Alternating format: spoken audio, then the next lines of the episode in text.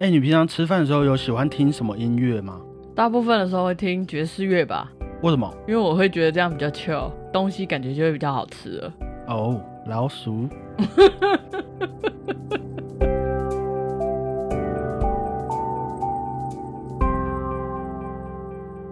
大家好，我是小胖 Blue Tom。大家好，我是欧良果鹏。今天我们来聊聊食物。哦，对于一个在台湾生活二十几年的人类来说啊，别的我不敢讲，但是对于吃的，要讲究起来肯定是很厉害的嘛。嗯嗯嗯嗯，来吧，郭鹏，问你一个问题：好啊，我们之前都会在网络上看到一些介绍犯人最后的晚餐都吃什么的影片。嗯，那假如你今天啊，就待会晚餐时间，你要吃你人生的最后一餐，你希望你可以吃到什么？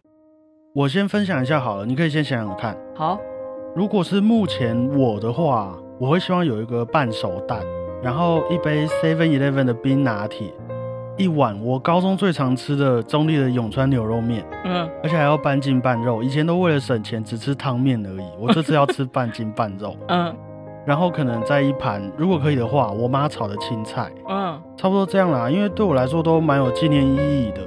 半熟蛋是我最喜欢的食物，嗯，然后 Seven 的冰拿铁是陪我度过最多难关的饮料。嗯，中立的永川牛肉面和我妈炒的青菜，就是怀念一下我一路走来的人生这样子。哦，好，那你呢？那我想吃我阿妈煮的肉羹汤，阿妈的肉羹汤。对，然后再配一点某某的寿喜烧。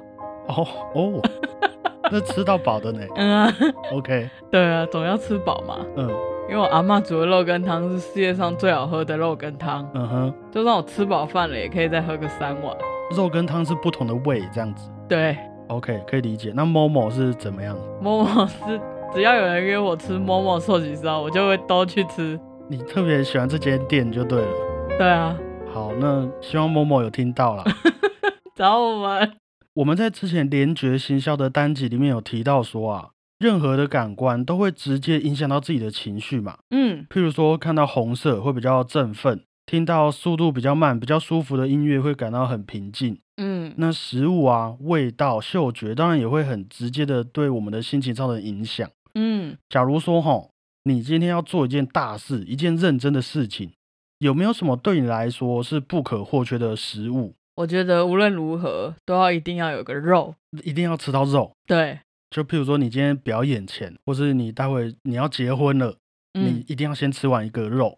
就是至少要吃到肉。如果没有肉，我会觉得我自己会觉得好像没有力气。哦， 对，那欢迎我们那个素食主义者可以跟果鹏分享一下你们的心情，好不 好？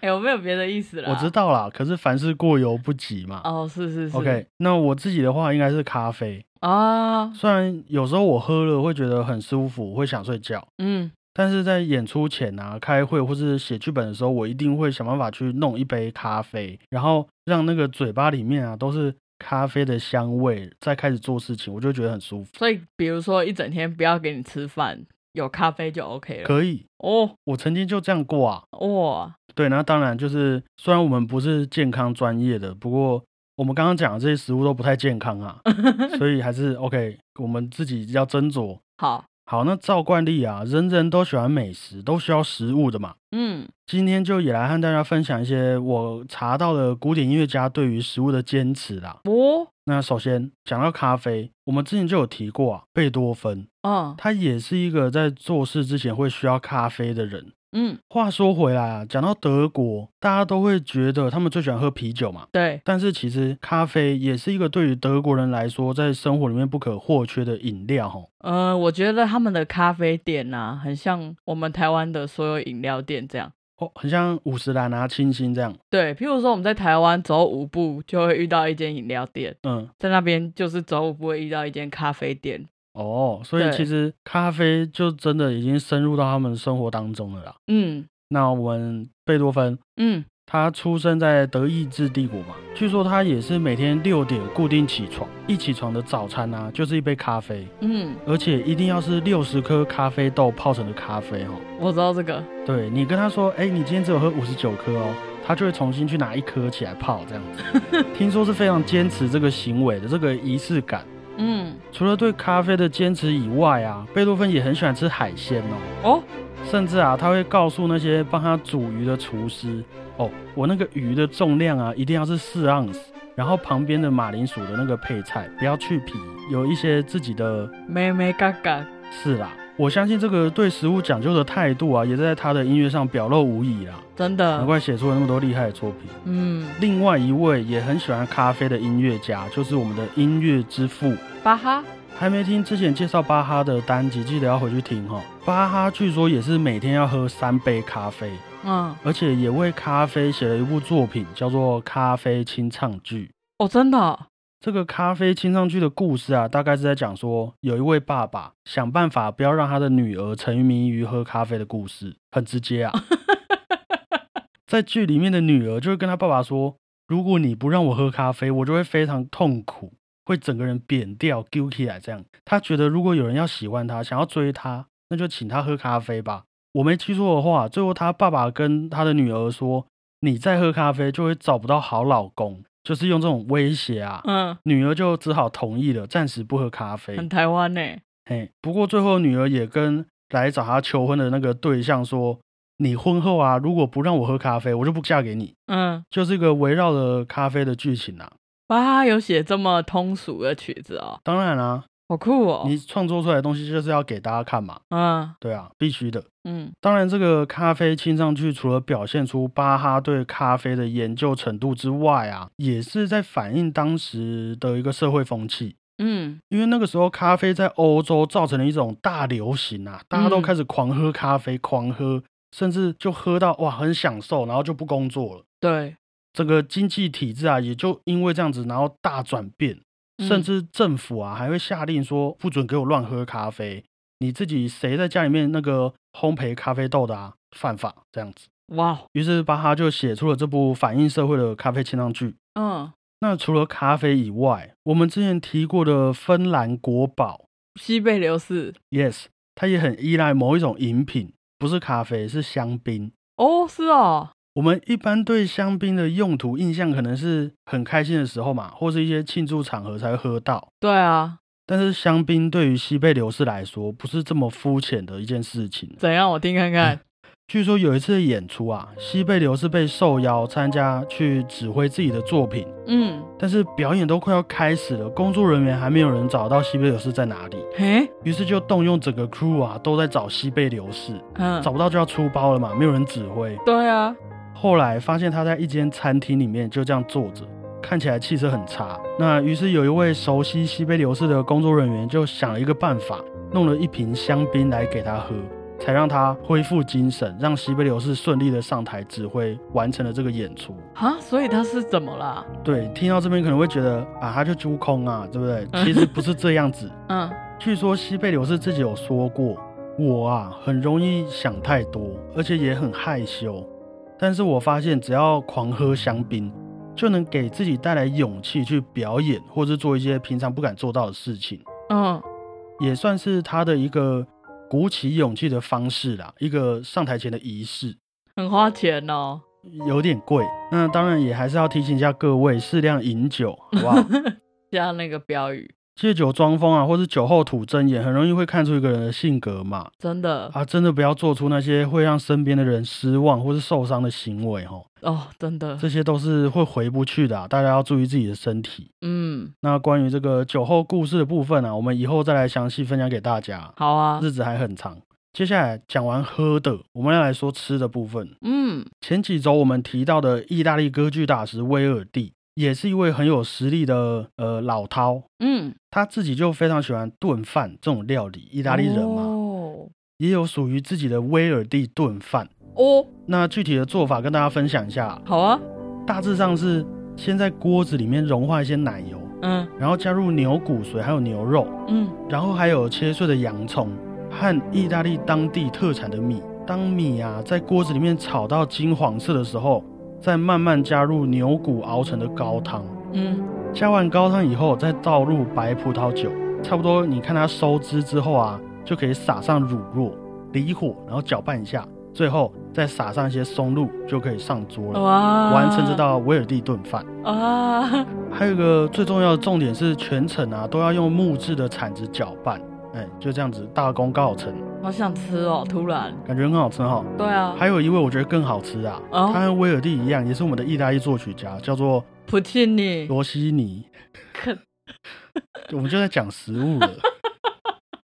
虽然我们还没有好好介绍罗西尼这个音乐家啊、嗯，不过罗西尼有一道料理，几乎在大家的眼中比他的作品还要有名，叫做肉对不对？嘿牛排， yes 牛排啊，罗西尼牛排。我有听过这个。没关系，我们娓娓道来。好，这道罗西尼牛排啊，据说是他有一天晚上肚子很饿，嗯，想要吃宵夜，他就决定自己动手下厨，把他喜欢吃的东西啊，通通弄成一道菜。嗯，于是啊，他就用红酒和黑松露熬成了一个酱汁，煎好一份五分熟的菲力牛排之后啊，往上放一块用奶油香煎过的鹅肝，再淋上酱汁之后，刨上几片黑松露片，就完成这道罗西尼牛排。哇，当然，热爱美食的罗西尼也有为了食物写成的一些作品。嗯嗯在那么多的食物当中，他自己最喜欢的就是松露。据说他还把松露叫做菌菇界的莫扎特，啊、以表尊敬啊。嗯，他举的，嗯，浮夸，罗西尼自己也有分享过他的经历，他说他这一辈子只有哭过三次，第一次是他的作品《塞尔维亚的理发师》首演失败，啊、很很大一个挫折。那第二次呢，是听了小提琴大神帕格尼尼的演奏会，哇，值得哭啊，值得哭很合理。嗯，第三次呢，是有一次野餐的时候，手里面的烤鸡不小心掉到湖里面不见了。啊，可见这个食物对它的重要性啊！大家千万要尊重人家手上的食物，好不好？是我我也会哭啊，好啦，那讲了那么多肉，当然我们也会有吃素的音乐家。是你要不要猜一下，在我们节目里面也常常出现这位音乐家，他是素食主义者，我提示一下好不好？他是弹钢琴的吗？他是非常有名的德国作曲家。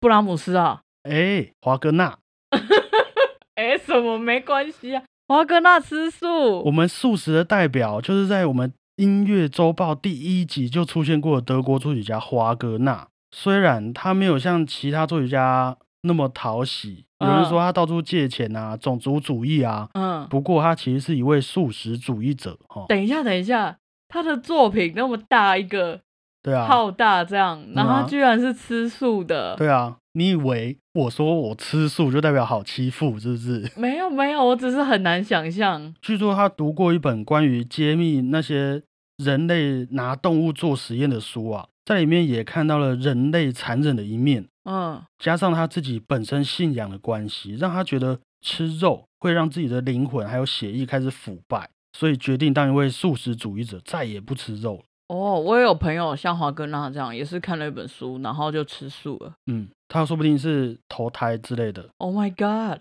那我们也知道希特勒特别喜欢华格纳嘛，嗯，对，有传闻说他也因为华格纳的影响走上了素食主义这条路哦。哇，更难 相信。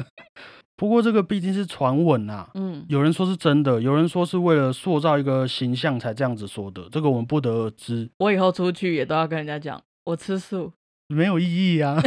你要干嘛就吗？是比较不一样的感觉 啊。不用这样子。哦，不过华格纳吃素这一点倒是比较有迹可循的、啊。嗯好，那节目的最后啊，我发现最近我们有一些新朋友来听我们的频道，嗯，我们也稍微来和大家说一下，有空的话可以回去听听看以前的音乐周报，还有一些有兴趣的单集，对，然后我们慢慢建立起这个音乐宇宙哦。嗯以后聊到的事情也会比较有共鸣，培养一下我们的默契。这样，嗯，当然啦，是时间允许的话，对，就欢迎各位回去听一看前面的几集。嗯好，那我们前面讲了那么多料理啊，也大概跟那些音乐家的个性稍微有点关系。嗯，你大概能体会到，哎，他是怎么样的一个人，什么样的个性，他对于料理的坚持会是长什么样子。真的那我们最后就用一个问题来结束今天的节目啊。哦，果鹏，你觉得啊，如果要用一道菜来形容你，你会是什么？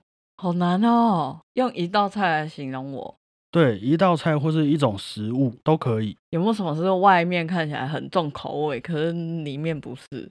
臭豆腐，对，可以可以，你觉得你像臭豆腐？对，为什么？因为我的外表看起来好像味道也不是味道啦，看起来好像很重口味，嗯，可是其实内心是清爽的。 是吗？我觉得你比较像会马吉吧，为什么？ 你外表没有很重口味啊。哦，我内心也没有很重口味啊。好吧，就那就当做你以臭豆腐为目标啊，一个你的一个人生 mark，好不好？对，我要变坚硬这样。好，臭豆腐，好，好。那以上啊，就是我们今天的美食特辑啊。哎呀，你嘞？我们要回答这个 问题。喜欢这类节目的朋友，也可以帮我们评个分，还有分享给你们朋友们听哦。嗯，有任何想要和我们说的，也欢迎留言给我们。谢谢大家，我是小胖 Blue Tom。或是有想要介绍好吃的臭豆腐，也可以跟我讲。谢谢大家，我是欧良果哎三鹏。重有一间臭豆腐超级好吃我，知道那一家，真的超级好吃，我知在道三重。我知道那一家。我这辈子吃过最好吃的臭豆腐就在三重，哦，好想吃哦，三重的朋友们有福啦。外送叫起来，好不好？拜拜。